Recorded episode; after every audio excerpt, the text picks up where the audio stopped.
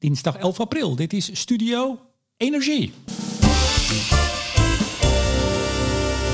Met vandaag live, niet vanuit Hotel Windjes in Zwolle, maar vanuit mijn keuken in Amsterdam. Een nieuwe aflevering van Blik op Olie en Gas. Met onafhankelijk energieanalist Jilles van den Beukel. Dag Remco. En mijn naam is Remco de Boer. Straks hebben we het over olie. En dan vooral over de voor vrijwel alle analisten onverwachte stap van OPEC Plus om de olieproductie verder te verlagen. Wat deed OPEC Plus precies? Waarom? Wat was het effect? En wat zegt het over de schuivende machtsverhoudingen in de wereld? We hebben ook nog even wat kort olienieuws en we praten over aardgas en dan vooral over de ontwikkeling in Nederland. Zoals over de contourennota aanpassing mijnbouwwet. Dat klinkt heel saai, maar het is het allerminst. Toch, Jilles? Nee, dat, er gebeurt een boel. En ik vermoed dat het woord Groningen ook nog een aantal keer in deze podcast zal vallen. Maar... Met mate, met mate.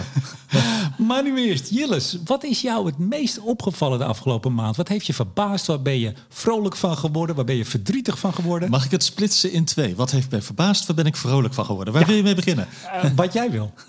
nou, verbaasd of verbaasd. Uh, nee, die maatregel van uh, OPEC, toch de productie met meer dan een miljoen vaten naar beneden.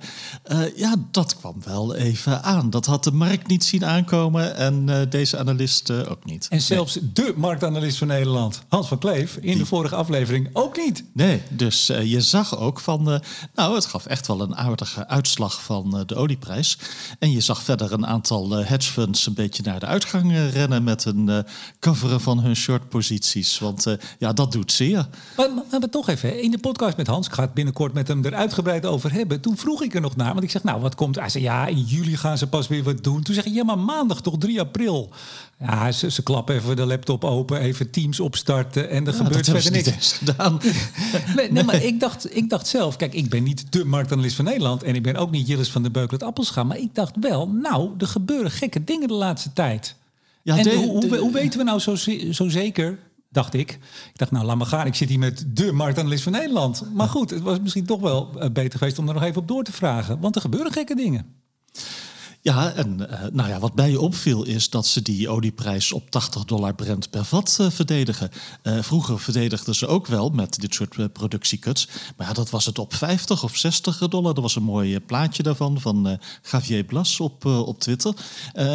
die het ook weer ergens anders vandaan had. Maar daar zie je in ieder geval van, nou ja, 15 van dit soort productieverminderingen uit het verleden. Nou, het was altijd bij 50 of 60 dollar per vat, misschien 40.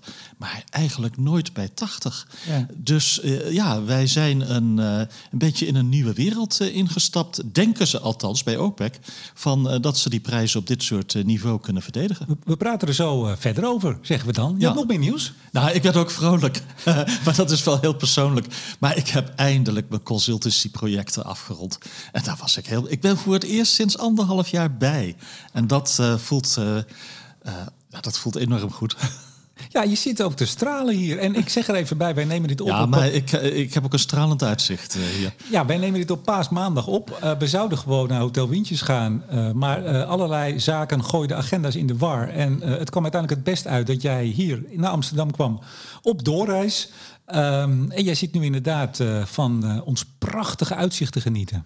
Ja, Amsterdam heeft toch wel wat. Zelfs voor een supporter van Zuid. Ik bedoel het echte Zuiden. Hè? Oh hemel, houd toch op man. Ja, nee. Uh, het is een mooie site, 538. Die doen Amerikaanse verkiezingen, maar die doen ook voetbalcompetities. Oh. Uh, dus uh, 98% kans dat een club van Zuid kampioen wordt, Remco. Ja, dat is uh, Feyenoord, hè? Geloof ik. Wat anders. De Club van Zuid. Yes. Goed zo. hey, we gaan door. En maar zes jaar op hoeven te wachten dit keer. Ja, ja. ja. Hey, je weet, we gaan straks lekker Indisch eten, hè? Maar als jij zo doorgaat met je, met je Feyenoord, dan, dan weet ik niet of dat gaat gebeuren. Goed, nee, zo flauw ben ik niet. hey, olie. Nou, uh, OPEC Plus, je zei het eigenlijk al, was de grote verrassing, toch? Uh, er was vrijwel geen analist die het zag aankomen. Zondag 2 april werd het al aangekondigd. Nou, maandag schoot de, de prijs meteen flink omhoog. Ik geloof met 10 dollar. Dat werd wel weer wat minder. Um, wat hebben ze nou precies aangekondigd en wanneer gaat het in? Uh, ze hebben precies aangekondigd uh, ruim 1 miljoen vaten per dag minder. Dat is 1,1 uh, geloof ik. Dan moet je maar afwachten, want je kunt altijd gaan kijken. Ze hadden een aantal productieverminderingen lopen. Hoeveel doen ze daarvan? Dus nou, dan kun je er nog wat corrigeren. Maar in principe gaan ze 1,1 miljoen vaten per dag naar beneden. Grootste bijdrage komt van Saudi-Arabië, 500.000 vaten per dag. Nou ja, je kunt opmerkingen maken over de bijdrage van Rusland, want die kunnen misschien wel helemaal niet meer exporteren dan dat ze doen met de veel langere exportroutes die ze nu hebben naar, eh, naar India en zo. En uh, dat gaat in begin mei. Ja, en hoe lang houden ze het vol? dat is afwachten. Zo, zo lang als nodig. Uh, maar, maar, wat hebben ze gezegd? Uh, nee, in, in, principe dacht ik uh, voor het jaar. moet ik even kijken, maar ik weet niet beter. Ja, puur uit mijn hoofd het hele jaar. Maar goed, dat, doet, dat, inderdaad, dat zegt dus helemaal niks. Want eigenlijk zouden ze die vorige cut, dat, dat verminderen, zouden ze ook volhouden. Ja, het kan iedere maand, het kan bij wijze van spreken iedere dag kan het aangepast worden. Ja, je zag wel de prijsramingen voor olie eind van het jaar ook met een vergelijkbare hoeveelheid van de dollar of 7, 5, tussen de 5 en 10 uh, stijgen bij de zakenbanken. De Goldman Sachs en de JP Morgans en zo. Mm -hmm. En die zitten nou op 95 of 100 dollar per vat eind van het jaar. Ja, maar, maar even, uh, ik zei het net al even, voor analisten uh, zeer onverwacht. Maar ik, ik zag die prijs dalen, want op een gegeven moment stonden we op die 85, hè, daar staat hij nu ongeveer op. Nou, dat daalde naar de 75, dat ging lager. Terwijl ja. de OPEC Plus had wel duidelijk gemaakt wat ze ongeveer wilden hebben per vat. Dan is toch helemaal niet zo gek. Waar, waarom zag nou niemand dit aankomen? Goeie vraag. Ja, ja, dat zeg je dan als, uh, als eerste. uh, ja, ik denk uh, uiteindelijk toch. Um, nou, het, het is best wel veel, best wel onverwacht. en eigenlijk hadden ze meer een, een zachte landing verwacht dan zo'n grote ingreep.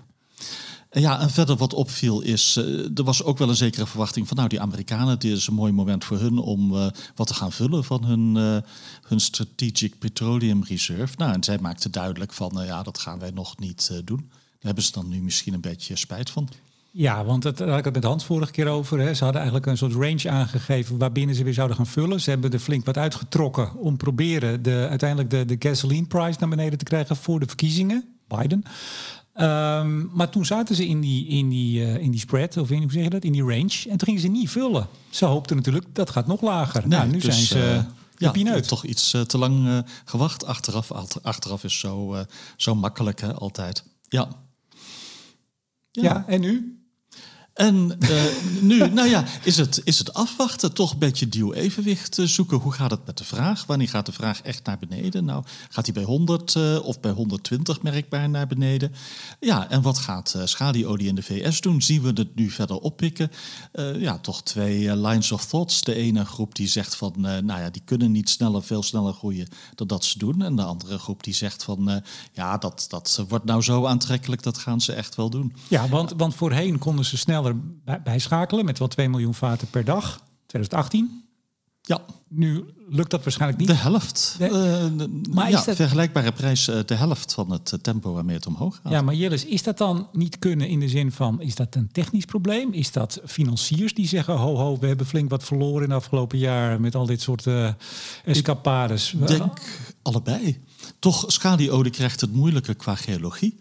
Dus uh, minder ruimte voor uh, invulputten in de beste gebieden. Meer uh, gas wat er meekomt, meer water wat er meekomt. Uh, qua volumes uh, en groeivermogen ja, is schaliegas veel makkelijker dan schalieolie. Mm -hmm. En schalieolie, uh, ja, dat is een lange termijn trend. Op de achtergrond krijgt het gewoon beetje bij beetje wat moeilijker in de Verenigde Staten. Ja. En kijk, ooit ze begonnen ja, 10, 15 jaar geleden in de bakken in, in Noord-Dakota. weet je waar de naam bakken vandaan komt? nee, trouwens? vertel eens. de Noorse boer, van oorsprong Noorse boer op wiens terrein ze op een gegeven moment aan het boeren waren. Jim Bakken, als ik het goed heb. Okay. En je, ik heb wel eens foto's van hem gezien. Dan zie je ook echt zo'n uh, wilde westen 1930, 1940 man aan een keukentafel zitten en zo. Uh, ik ja. zie jouw oog alweer twinkelen. Jij, jij had daar ook willen staan, bij hem. en dan uh, met de boertoren. Nou, ik heb nooit echt op boertorens uh, gezeten. Dat, je zit op kantoor. Ja, je zit toch wel op, uh, op kantoor. ja. hey, hey, maar even. Dus die Amerikanen, dat lukt waarschijnlijk niet? Of weten we al zeker dat het ze niet lukt om het verschil te maken? Zijn we eigenlijk dus gewoon, zeg ik maar, Ja, overgeleverd aan OPEC+. Plus? Als ze heel veel geld krijgen, die schadejongens, dan, dan kunnen ze echt wel wat harder groeien. Maar het gaat minder makkelijk dan zeg eh, in de periode zo rond 2017, 2018.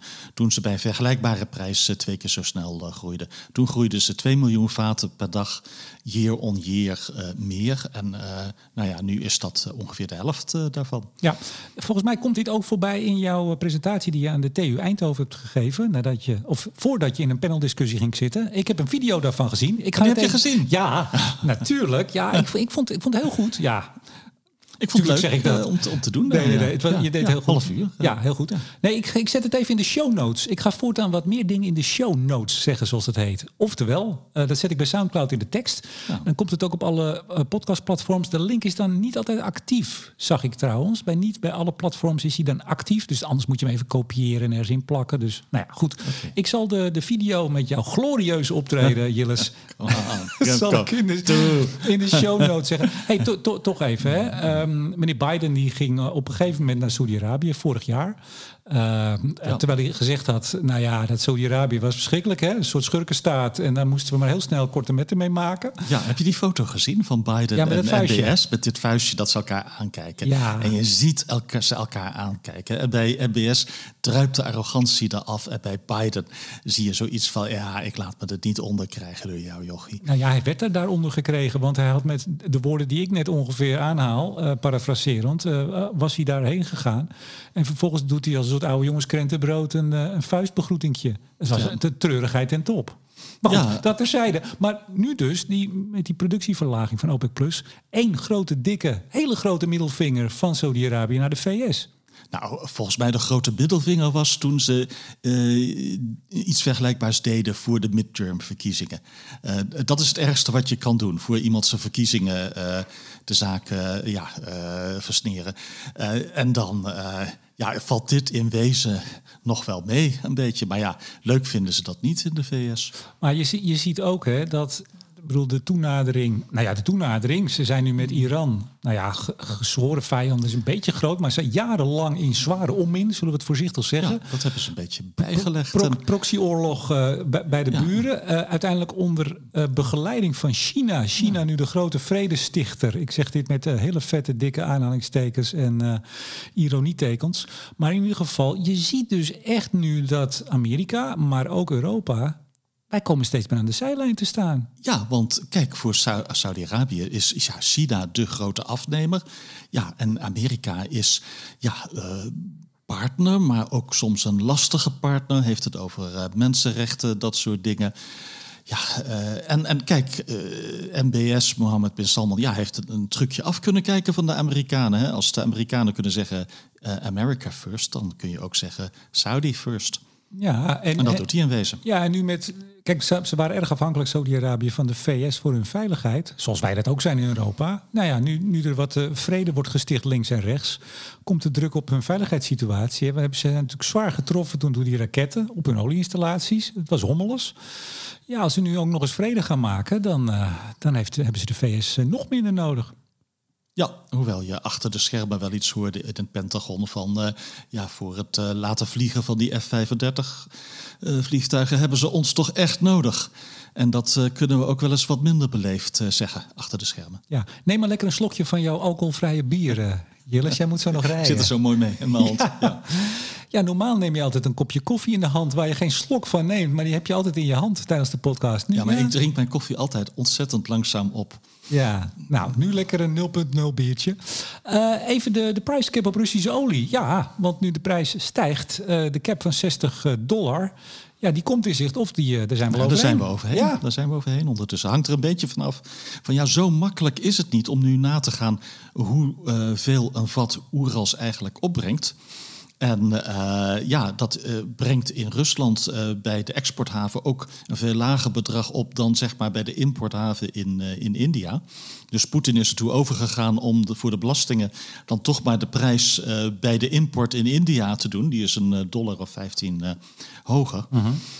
Ja, en ehm, ja, die, die begint nu boven de 60 dollar te komen. Dus misschien moet de prijscap omhoog. Toch ja, wel. want het idee was, we, we voeren een cap in. Ja. En daarmee kunnen we met die knop kunnen we zorgen dat er toch nog wel genoeg olie uh, op de wereldmarkt komt. Maar dat ze er niet te veel aan verdienen. Dat idee. Ja, uh, en dat is natuurlijk een moeilijke spagaat. Want ja, uh, als je iemand nou ja, niet zijn export wilt belemmeren, je wilt dat die export ja, blijft doorgaan, min of meer uh, as usual, business as usual. Ja, dat maakt het moeilijker om uh, iets aan de prijs te doen. Het werkt een beetje, maar het houdt niet over, die hele price cap. Zullen we het daarop houden? Ja, nou, we gaan kijken wanneer ze weer bij OPEC Plus de, de, laptopjes openklappen, teams opstarten. En uh, wie weet wat er gaat gebeuren de komende... En het is wel spannende tijd, hè? Dit hebben we lang niet gezien.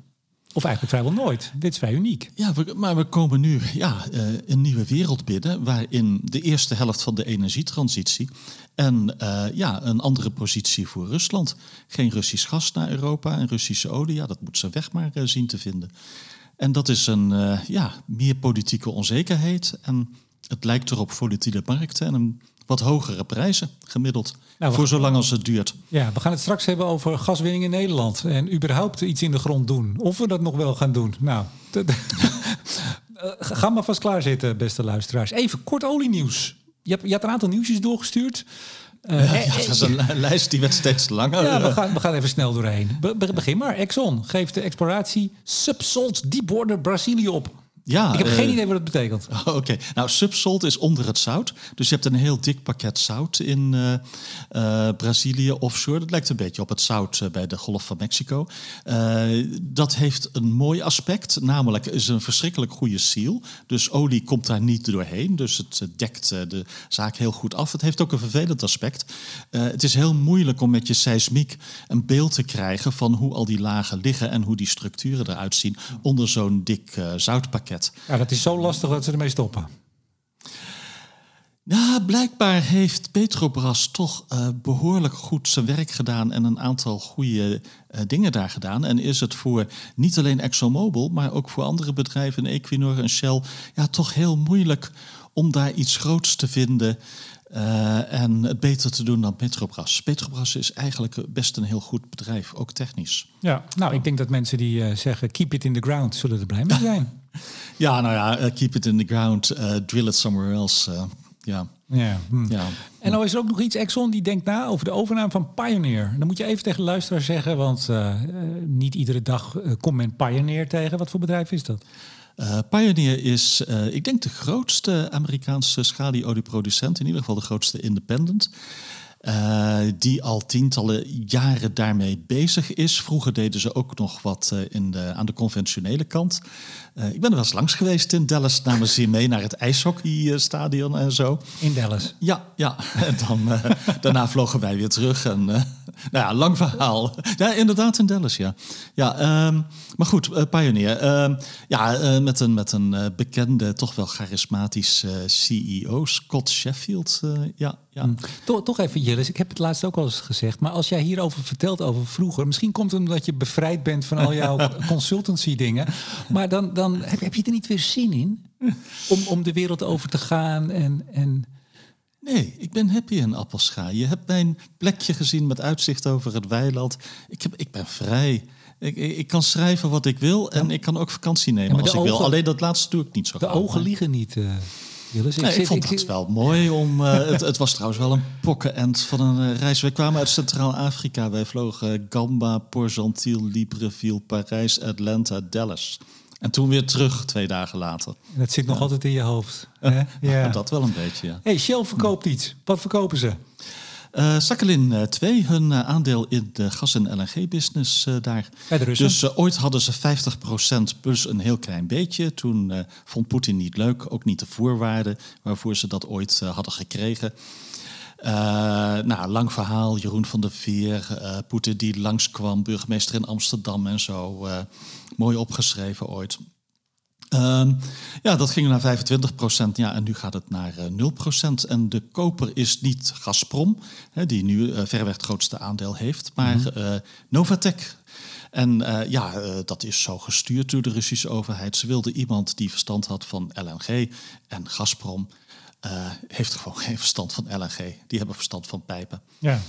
En, uh, dus een Novatec neemt dat nu over voor, ik meen, iets van 1,1 of 1,2 miljard. En dat geld wordt gestort op een rekening waar Shell niet bij kan. Ja, miljard dollar nemen we nog Miljard dollar, alles gaat in dollars. Nou ja, goed. Je weet het niet. Wereld. Nou ja, maar die Poetin wou op een gegeven moment allemaal dingen in roebels doen. Dus ja, ik denk, ik check het even. Ja, nee, nee, maar toch. Maar ze kunnen er niet bij. Nee, ze kunnen het niet bij. Ja, en sowieso, dat is een fractie van de waarde natuurlijk. Uh, uh, en, en dan waren er nog wat ja, niet afgesloten eindjes die misschien uh, wat korting op de verkoopprijs nog betekenden. Nou ja. Maar er niet bij kunnen betekenen dat ze het geld nooit gaan krijgen of ooit? Ooit als de betrekkingen genormaliseerd zijn. Nou, uh, zeg het maar, over een jaar, over tien jaar, over 25 jaar, who knows. Maar het is een beetje zoals die, die maffiafilms. Je moet gewoon je spullen inleveren. En je mag blij zijn dat je er levend vanaf brengt. Dat is eigenlijk een beetje de deal. Ja, gewoon je spullen inleveren en binnen een uur vertrekken. Dat is heel normaal hoor bij Amerikaanse oliebedrijven en zakenbanken. Tja, heb jij, heb jij wel zoiets meegemaakt in Afrika? In Afrika? Ja, nou gewoon dat, dat er tumult was, dat je snel moest vertrekken, gewoon letterlijk. Nee, nee, nee. Uh, ik heb in Gabon gezeten, Centraal-Afrika. Dat was een vrij uh, rustig land. Ja, en je had wel plannen van uh, als het misging, dan, dan werd je geëvacueerd. Dat is begin jaren negentig één keer voorgekomen bij.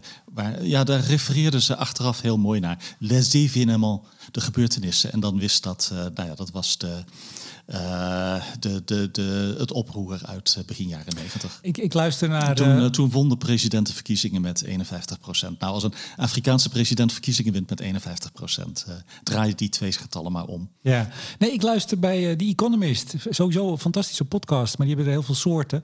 Maar je hebt over, over hoe heet die nou, Moskou Next Year... Nou, ben je even kwijt. Maar goed, over, over Rusland, Oekraïne. Dat was een ontzettend indringende. Het zijn echt gewoon radiodocumentaires eigenlijk. Het is niet zozeer wat wij nu doen, eh, twee mensen of drie mensen die praten, maar documentaires.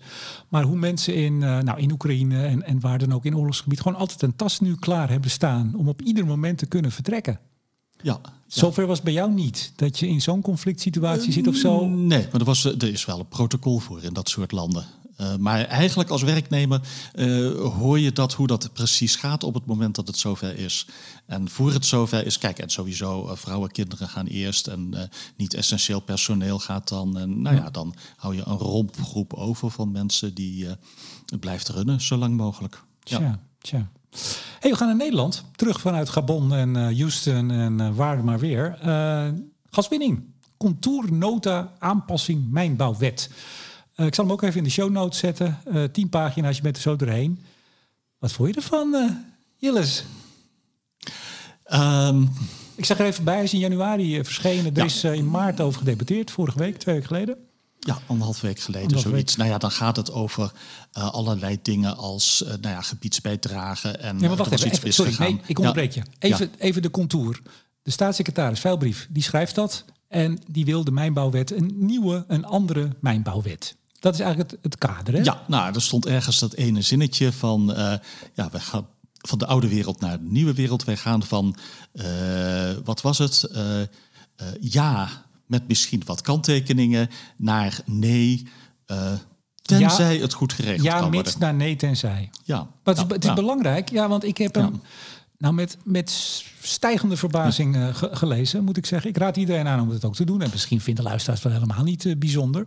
Maar het is, het, is, het is eigenlijk precies waar de politiek op dit moment in Nederland staat. Namelijk bewegend tussen aan de ene kant ideologie, een, een betere wereld, waar niks mis mee is. En aan de andere kant dat niet meer in de praktijk voor elkaar krijgen. En dan tot een soort wensdenken komen. En dan maar hopen dat dat allemaal gaat werken. En ook overtuigd zijn dat het zal werken. Ik vond het echt. Maar even, Jillis, er staat dus. Mijnbouw blijft belangrijk, ook voor de transitie. Want zoutwinning bijvoorbeeld, dat wist ik niet. ik las laatst een stuk in, was het Elsevier? Ik geloof Elsevier. Over hoe, hoe belangrijk de rol van zout in de chemie is. Dus niet op je eitje en zo, maar in allerlei ja, processen en ja. zoutwinning. En daar zijn wij groot in in Nederland. Nou, daar heeft, het, uh, heeft dit het ook over, die, uh, die contournota. Dus het, het is heel belangrijk. Gaswinning op de Noordzee. Nou, dus er wordt een case gemaakt voor uh, mijnbouw. En dan vervolgens staat er, uh, ja, dat was tot nu toe altijd ja, mits. Oftewel, we hebben allerlei regels eromheen, dat doen we. Maar hè, het moet wel veilig zijn, het moet verantwoord zijn, nou, noem maar op. En nu gaan we daar, nou nee, dat doen we niet meer. Vind het heel belangrijk. Maar we doen het niet meer. Nou ja, tenzij... Nee. Er, zijn, er worden wel openingen gelaten. Hè? Uh, goed gebiedsproces van tevoren. Maar ja, als je tussen de regels doorleest, dan krijg je toch wel de indruk, net als onshore wind behoorlijk moeilijk ligt, uh, onshore iets fossiel doen in Nederland ligt nog veel moeilijker. Nee, maar, en ja, maar dat is niet alleen fossiel, maar ook geothermie bijvoorbeeld. Ja, maar dat is precies ja. het punt. Dus aan de ene kant worden er openingen geboden, zeker. We, nou, we gaan niet allemaal doornemen, maar ik heb nog wel een paar punten. Maar tegelijk wordt de basis er gewoon onderuit getrokken. De facto wel. Maar dat staat er niet zo. Nee, maar dat is het wel als je het goed leest. Dus het is heel belangrijk en we gaan allerlei dingen doen. Nou ja, de buurt krijgt, hè, bewoners krijgen meer te zeggen. Nou, daar staan wel een paar dingen in dat je zegt, dat, nou, we gaan echt de doos van Pandora mee open, Jillis. nou ja, er werd de verwachting uitgesproken dat mits er maar meer overlegd werd van tevoren en meer werd voortgelicht, dat dan de rest van het proces ja, soepeler zou gaan. Nou ja, en die verwachting heb ik eerlijk gezegd niet zo. Hoe meer je praat van tevoren, hoe meer zorgen er naar boven komen, hoe meer krantenartikelen er in een dagblad van het Noorden komen, bij wijze van spreken.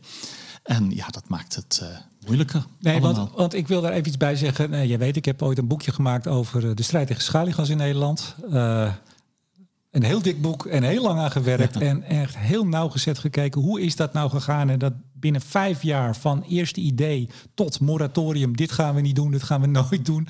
Hoe dat nou gegaan is. Dus Um, en, en ik, ik heb, dat heb, is 2015 uitgekomen. Nou, ik ben nu met een ander boek bezig. Maar ik heb nog helemaal niet in de afgelopen jaar, die afgelopen acht jaar, gezien dat er tekenen zijn dat die processen die ik in dat boek beschrijf, hoe snel eigenlijk bewoners en organisaties en politiek iets tegen kunnen houden. Zelfs zonder dat je weet waar het zit en hoe het naar boven kan, et cetera. Ik heb nog absoluut niets gezien wat wijst op een, nou, op een andere ontwikkeling. Dat je zegt, nou, er komt toch wat meer ruimte. Dat zie ik nog helemaal niet. En dan staat er dus in dat uh, de keuze welke mijnbouwactiviteiten in welke gebieden mogen plaatsvinden, komt tot stand in een maatschappelijke dialoog. Nou, daar kun je niet tegen zijn, Jillis. nee, nee. Dat klopt. Ja, maar eh, de praktijk is dat er altijd, uh, dat vond ik ook twee mooie woorden uit die dota, de gepassioneerde minderheid. Uh, de gepassioneerde minderheid is er altijd en die zijn vaak heel effectief in het ondergraven van draagvlak. Absoluut. Al of niet geholpen door een aantal media. Ja, en maar dan staat er, uh, nou, dus de, de, de, de, bedrijven en iedereen moet met, met elkaar in gesprek. Daar is niks mis mee, hè? daar doen we niet flauw over. Maar dus die maatschappelijke dialoog, en dat kan betekenen dat de uitkomst van de dialoog met ook de regionale overheden, noem maar op, uh, dat het is dat sommige activiteiten niet of alleen onder strikte voorwaarden plaats kunnen vinden. En hier staat echt Rutte 1, weet je het nog, 2010, toen het ging over CCS. Dat kon alleen plaatsvinden nou, als er eerst een kerncentrale zou komen en als er draagvlak was onder de bevolking. En dat was gewoon het Rutte 1 wilde van het hele CCS af. Nou, dan zeg je gewoon er moet draagvlak zijn, dan weet je, Jilles. nee, er zijn altijd mensen die het niet willen, die dat winnen. en ik ben benieuwd of er ooit de moed van een regering komt om met de vuist op tafel te slaan en te zeggen van in het algemeen belang is het toch echt nodig dat dit en dit en dit gebeurt. Precies. En al of niet met een gebiedsbijdrage. Want misschien dat is zoiets als een gebiedsbijdrage. Stel dat een lokale gemeente 10 of 20 procent. Hè, in dit debat over de contourennota werd gesproken over 20 procent. Dat bracht uh, ik, VVD, ik ben VVD-Kamerlid van Wijngaarden op. 20 procent, dat leek. Uh, en nou ja, daar, daar, daar begon de staatssecretaris toch iets van te sputteren. Want hij had ook gehoord wat bijvoorbeeld de gemeente Koevoorde daarover had gezegd. Die noemde ook dat getal. Ja, ik geloof dat hij dat toch wel een beetje aan de hoge kant vindt. Ja, maar weet je, dit. Maar het helpt wel, denk ik. Ja, absoluut. Nee, natuurlijk. Ik denk dat het helpt. Ik denk alleen dat dit gaat vliegen op het moment dat we echt in de penarie komen. Als we op een gegeven moment echt, ik, ik zeg het even heel zwart-wit en gek, geen energie meer hebben, geen zout, er gaat van alles mis.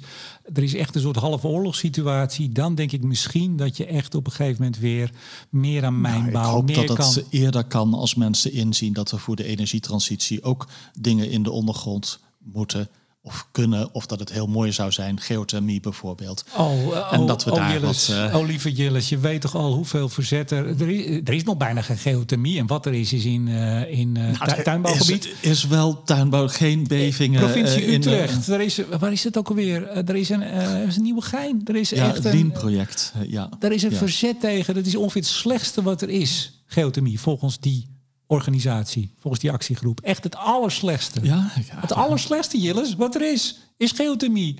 Nee, dit is, ik, nogmaals, ik heb tussen 2015 en nu, ik zie nog niets als het gaat over uh, bestuurders met uh, rechte rug en, uh, en goede knieën. Lokale media die een gewogen verslag Nou, doet ik van... eh, nee, ik zie dat nog niet. Het spijt, ik zou het graag eh, zien. opgeven. Ja, nee, ik hoop dat dat ervan komt. Maar ik, ik, ik zie ook wel van... eh, ja, dat we nog eh, een aardige weg te gaan hebben op dat gebied. Ja, nou, we, we blijven altijd hoopvol in deze podcast. Hè? Ja, En overigens, ik zeg daarmee niet, dat vind- wil ik nog even benadrukken. Ik zeg daarmee niet dat mensen maar hun mond moeten houden en alles moeten accepteren. Daar gaat dit niet om. Nee, we zijn heeft ooit, het recht om op te staan voor zijn we recht. zijn ooit te ver doorgeslagen naar... eh, het wordt in de achterkamer allemaal goed geregeld, gasgebouw. Ja, en nu slaan we door naar de andere kant. Eh, gepassioneerde minderheden zijn heel effectief om ehm, Ja. dingen tegen te houden. En we hebben nog niet zo'n goede manier gevonden om daarmee om te gaan. Nou, geen. Niet, niet zo'n goede, geen. Maar wat niet is, kan komen. Zeker. Sluiting, 11 van de, eh, sorry, 6 van de 11 clusters in Groningen. Ja, en daarmee gaat de productie van 3,2 naar 2,8 omlaag. Miljard kuub per Ja. jaar. En sowieso gaat die eh, dicht natuurlijk. Want dat zit er echt aan te komen. Ja. Ehm, SODM, advies, dicht. Dicht voor de gemoedsrust van de Groningers. Ja, er waren ook andere adviezen. Ja, eh, GasUnie bijvoorbeeld, of GTS officieel, eh, GasUnie Transport Services. Eh, van ja, er kan zoveel gebeuren. Denk aan Noorse leidingen die misschien opgeblazen worden. De downside van die clusters op een minimum flow aan het draaien houden is zo klein. Ja, blijf het toch maar doen. Nou, Ja. niet, niet dus. Nee, hè, we hebben eh, een lange traditie eh, waarbij de adviezen van de SODM eh, boven de adviezen van eh Mijnraad en GasUnie gaan ondertussen in Nederland. Hoe lang? De laatste. Want volgens mij is hij nog niet zo lang. Nou, sinds 2016 of zo. Ja, nou, dat is niet zo lang.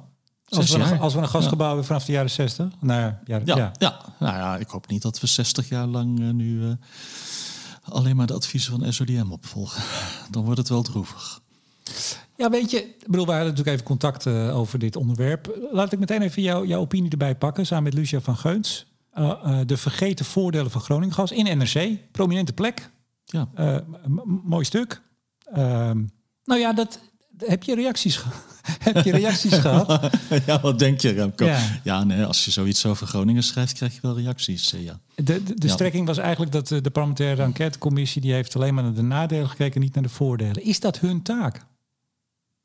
Nee, maar als ze iets zeggen over versterking of als ze iets zeggen over het acteren van de regering, ja, dan denk ik dat je ook aandacht moet besteden aan het dilemma van de regering. En het dilemma van de regering kun je niet goed begrijpen als je ook kijkt naar de grote voordelen van gas. Qua je- leveringszekerheid, qua betaalbaarheid eh, enzovoort. Je- Zo makkelijk was het niet voor de regering om die knoop door te hakken. Nee, maar Jillis, ik, ik las jouw stuk en nou ja, ik zit iedere maand tegenover je.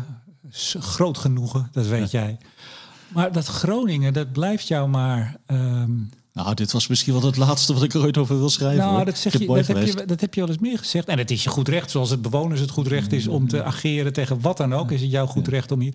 Maar je, bedoel, je zegt hè, passend in een lange traditie van EZK... die SODM-advies eigenlijk vooral centraal stelt. Ja, ja, Ja. Jillis, Ja, Het moet dicht, het moet stop, het moet liefst, liefst Ja. gisteren Nee, moet maar het dicht. Het maakt niet uit ook wat. zover dat, dat nee, je maar, zegt... nee, maar wacht even, laat me Ja? even uit. Het maakt niet uit wat er in de grond zit. Het maakt niet uit of er bevingen. We gaan straks nog over een documentaire die, nou ja, misschien een oplossing. Die is hier ook wel eens over. Het is gewoon klaar. Men wil, men wil, de regering, die heeft niet een probleem. Die heeft geen dilemma. Dicht. Vuilbrief is in de spits gezet om, om Groningen liefst gisteren te sluiten. Ja, Daar kunnen we ons, daar moeten we ons dan toch ook gewoon maar bij neerleggen? Vraagteken. Ja, maar dat, eh, dat gebeurt eh, nu ook. Kijk, vorig Nou, jaar hadden... Jillis, leg jij je erbij neer? Ja, eh, nu wel. Vorig jaar had het zin gehad om 10 of 15 miljard kuub te produceren. Dat heel erg geholpen met eh prijs van de TTF. Eh, dat hebben we niet gedaan. Nou ja, daar heeft Nederland toch een beetje Europa laten zitten. Net zoals de Duitsers Europa laten zitten met bestaande kerncentrales dicht doen. Ja, maar nu week, is het gedaan. gaan ze dicht. Ja, maar nu is het gedaan. Ja, Nu stoppen En we er ook over. Ja, nu, nu stoppen we ermee. En ook over. Dus dit, dit, deze podcast, ja, dit is de laatste waarin we het ooit over Groningen gaan hebben. Ja, misschien wel ja. Tenzij het een keer echt nodig is om het open te doen. En daar kan ik me maar één scenario bij voorstellen. Uh, pijpleidingen uit Noorwegen. En dat uh, is iets wat de regering zich ook goed, heel goed realiseert en wat de EU zich heel goed realiseert. We leven in een rare wereld en er zijn dingen mogelijk die we vijf of tien jaar geleden niet voor mogelijk stelden. En wij kunnen niet zonder Noors gas in Europa als dat boven het zonder het meeste Russisch gas komt. En dat weten we heel goed. En dat is wel een probleem, want de NAM en Shell en ExxonMobil die willen daar echt mordicus uit. Liever gisteren dan vandaag. Weet je, weet je wat mij opviel? Um, vuilbrief, staatssecretaris Vuilbrief, die, uh, dat was volgens mij al vorig jaar, was onderzoek gedaan dat er. Uh, en, en vraag me niet hoe dat onderzoek precies werkt. Ik dacht in Groningen dat er doden zijn gevallen in Groningen. Door de stress. Ja. De, en dat, dat heeft Vuilbrief een aantal keer, volgens mij in interviews heeft hij daaraan gerefereerd. Maar onlangs, volgens mij twee weken geleden, een week geleden, in een uh, persbericht op vrijdag hè, van de ministerraad, stond het ook nog een keer extra benadrukt. Doden gevallen in families verscheurd en doden gevallen of overleden of nou ja, woorden van gelijke strekking.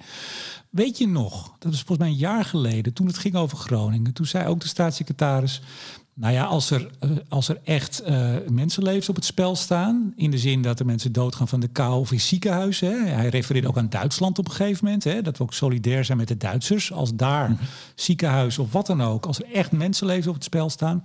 Het valt mij dus op dat hij nu steeds vaker, en dus ook in officiële, dus niet de slip of de tong of in een interview, maar in officiële communiqués, het heeft over de doden die door de gaswinning in Groningen zijn gevallen. Daarmee zorg je dat als er straks iets speelt waardoor mensen echt geen gas hebben en mogelijk kunnen overlijden, zeg je ja, maar als we gas gaan winnen, dan blijven er ook mensen in Groningen overlijden. Ik denk echt dat daar het voor is. Om het nog, nog meer dicht te timmeren. Ja, het, eh, het is uh, dichtgetimmerd. En, en kijk, uh, vroeger hadden we een gasgebouw waarin mensen rondliepen met oogkleppen. Maar nu hebben we ook een, uh, een gebouw waarin mensen toch ja, alleen maar kijken naar dat ene doel. Ja, dat is en politiek. Niet naar de wereld, ja, dat is een politiek besluit. Heen dicht, zo snel mogelijk. Ja, maar ja, ik denk dat het wel goed zou zijn om op te merken dat... Kijk, die stress die is er en dat, daar, uh, dat het een grote invloed heeft op de gezondheid van mensen... geloof ik ook best. Dat er misschien doden doorvallen, klinkt uh, aan, uh, aannemelijk. Maar ja, als je iets wil doen aan de stress van de Groningers... dan zou ik zeggen van stop die zinloze versterkingsoperatie. Want met het stoppen van de gaswinning is die vanuit een oogpunt van fysieke veiligheid echt niet meer nodig. Tja, nog twee dingetjes, toch over Groningen. Ja, de podcast oh. loopt nog, dus het mag nog. Uh, Groningen wil 30 miljard euro. Als, uh, ja, en Noord-Drenthe 5 miljard, meen ik, of 4,5. 4,5 ja. miljard. Ja. Dat is, ja, aan Huns, nou, gemeente Noordenveld, et cetera. Um, 50.000 euro per inwoner gaat het om in Noord-Drenthe. jij stuurde mij een, tweet door van Margriet Kuiper, ook wel eens hier te gast geweest. We hebben het straks nog even over de club waar zij in zit, waar althans, er is een documentaire gemaakt over wat zij eigenlijk voorstellen in Groningen. Daar sluiten we straks mee af. Zij, zij woont in, hoe heet dat, Tinaarlo? Tinaarlo. Ja, dat, die valt er ook onder. Um, de claim van de gemeenten is 50.000 euro per inwoner. Ja.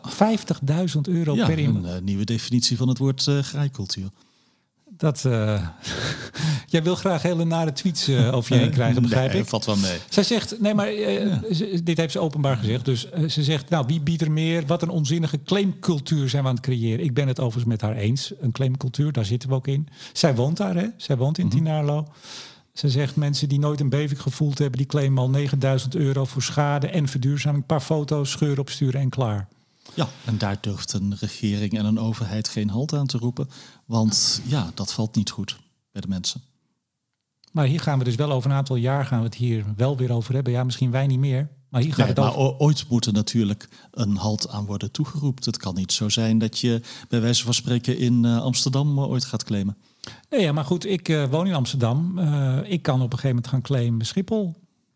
Eerst begin, beginnen mensen rond de start- en landingsbanen te claimen. Nee, maar weet je, in, in die zin, dus daarom wil ik zeggen, ik ben het met Margriet helemaal eens, die claimcultuur.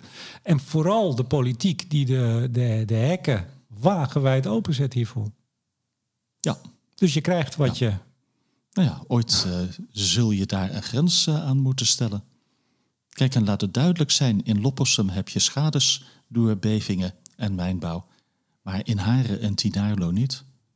Ja, en dat is een, uh, ja, een niet populaire boodschap. Maar het triest is dus dat er mensen ontzettend in de problemen zijn gekomen.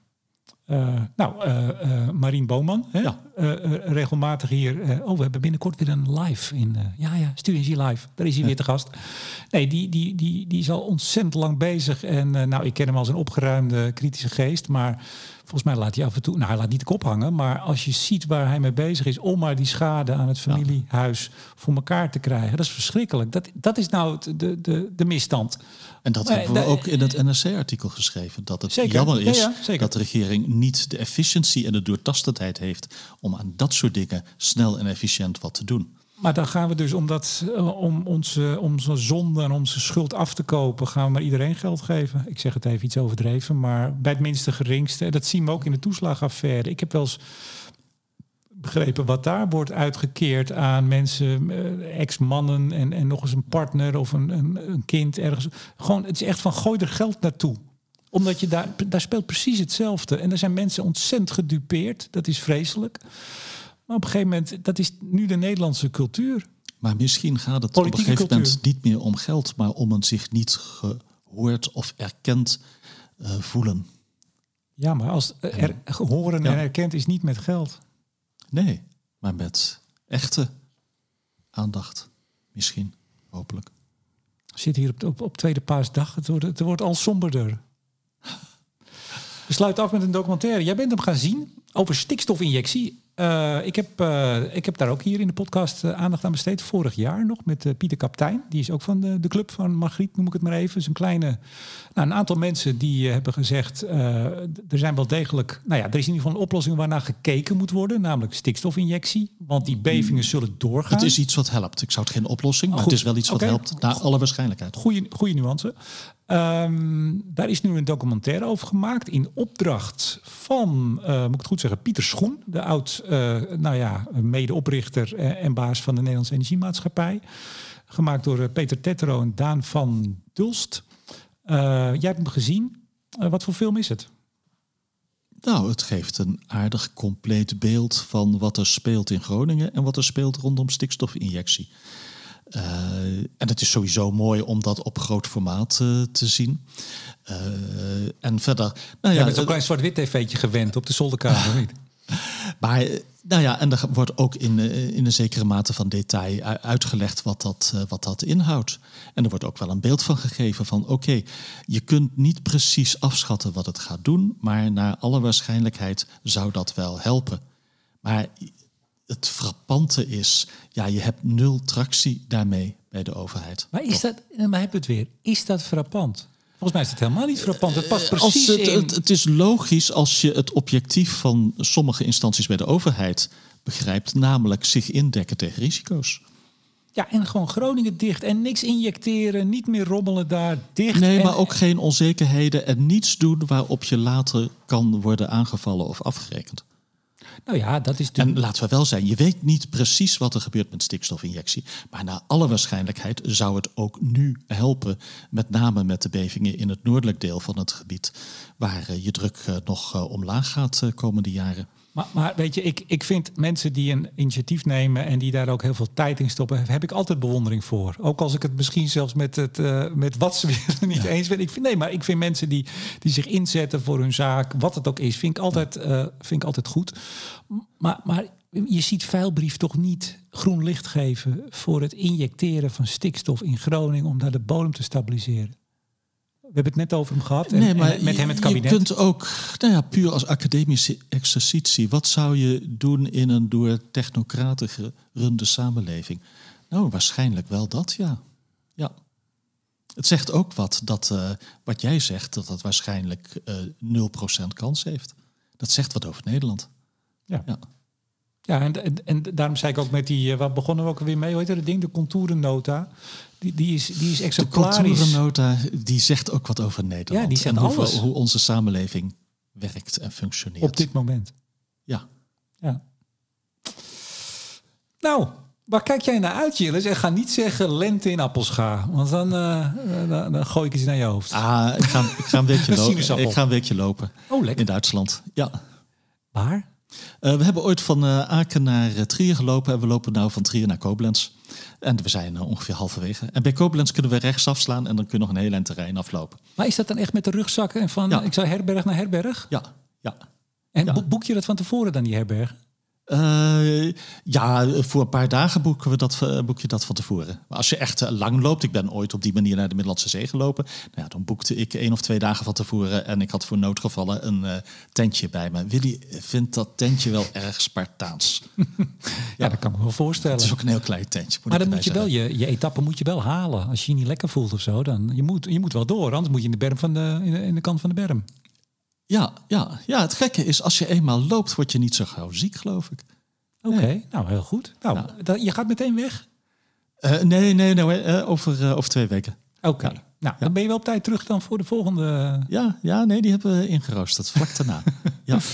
Nou, ik kijk uit naar. Ah, ik kijk naar zoveel dingen uit. Maar vooral naar maandag 8 mei. Studio Energie Live. Ja, daar ben je dus. Ja, daar ben je ja, wel- nee, daar ben ik terug. Oké. Ja. Eh, Luden? in Luden, zeker. Eind van de dag. Ja, ik, eh, ik ga maar eens gasten uitnodigen, denk ik. Ja, het gaat over het nieuws van de afgelopen maand. Oftewel van de maand. eh waar zitten we nu? April. Ja. Ja. Ehm, ja, en wat, wat mij ook wel, eh, waar ik erg naar... Ja, nee, uitkijken is niet het goede woord. Ik volg zeer op de voet de, de geopolitieke... g- Geopolitieke. Kijk, dat krijg je als je s'avonds een podcast opneemt. Geopolitieke ontwikkelingen op het wereldtoneel. Je zag de drie dagen oefening tussen aanhalingstekens van China rondom Taiwan. Je ziet hoe het eh, in een ras tempo tussen de VS en China eigenlijk gewoon fout gaat. Ehm, ik hoorde een fantastische podcast van, ook weer de Economist. Ik luisterde meer, maar het is echt een aanrader. Ja. De, de chief eh, die was eh, naar China geweest en die was zich eigenlijk, mijn woorden, de pest geschrokken over hoe slecht het er al voor staat. En hoe ook een anti-VS en een anti-westerse houding er in China nu heerst. En wat gaat Europa doen in dat mogelijke conflict China-VS? Onafhankelijke koers à la Macron of Atlantisch?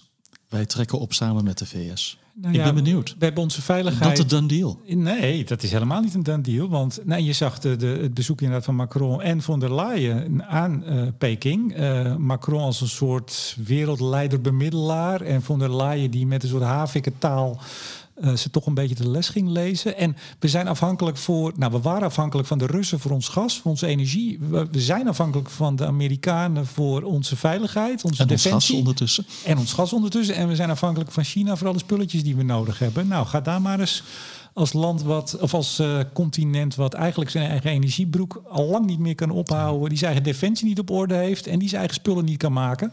Ga daar maar eens eh, goed in handelen. Nou, ik, ik, ik kijk daar niet naar uit, maar ik volg dat eh, met heel veel eh, enthousiasme. Ja, zijn we rond? We zijn rond.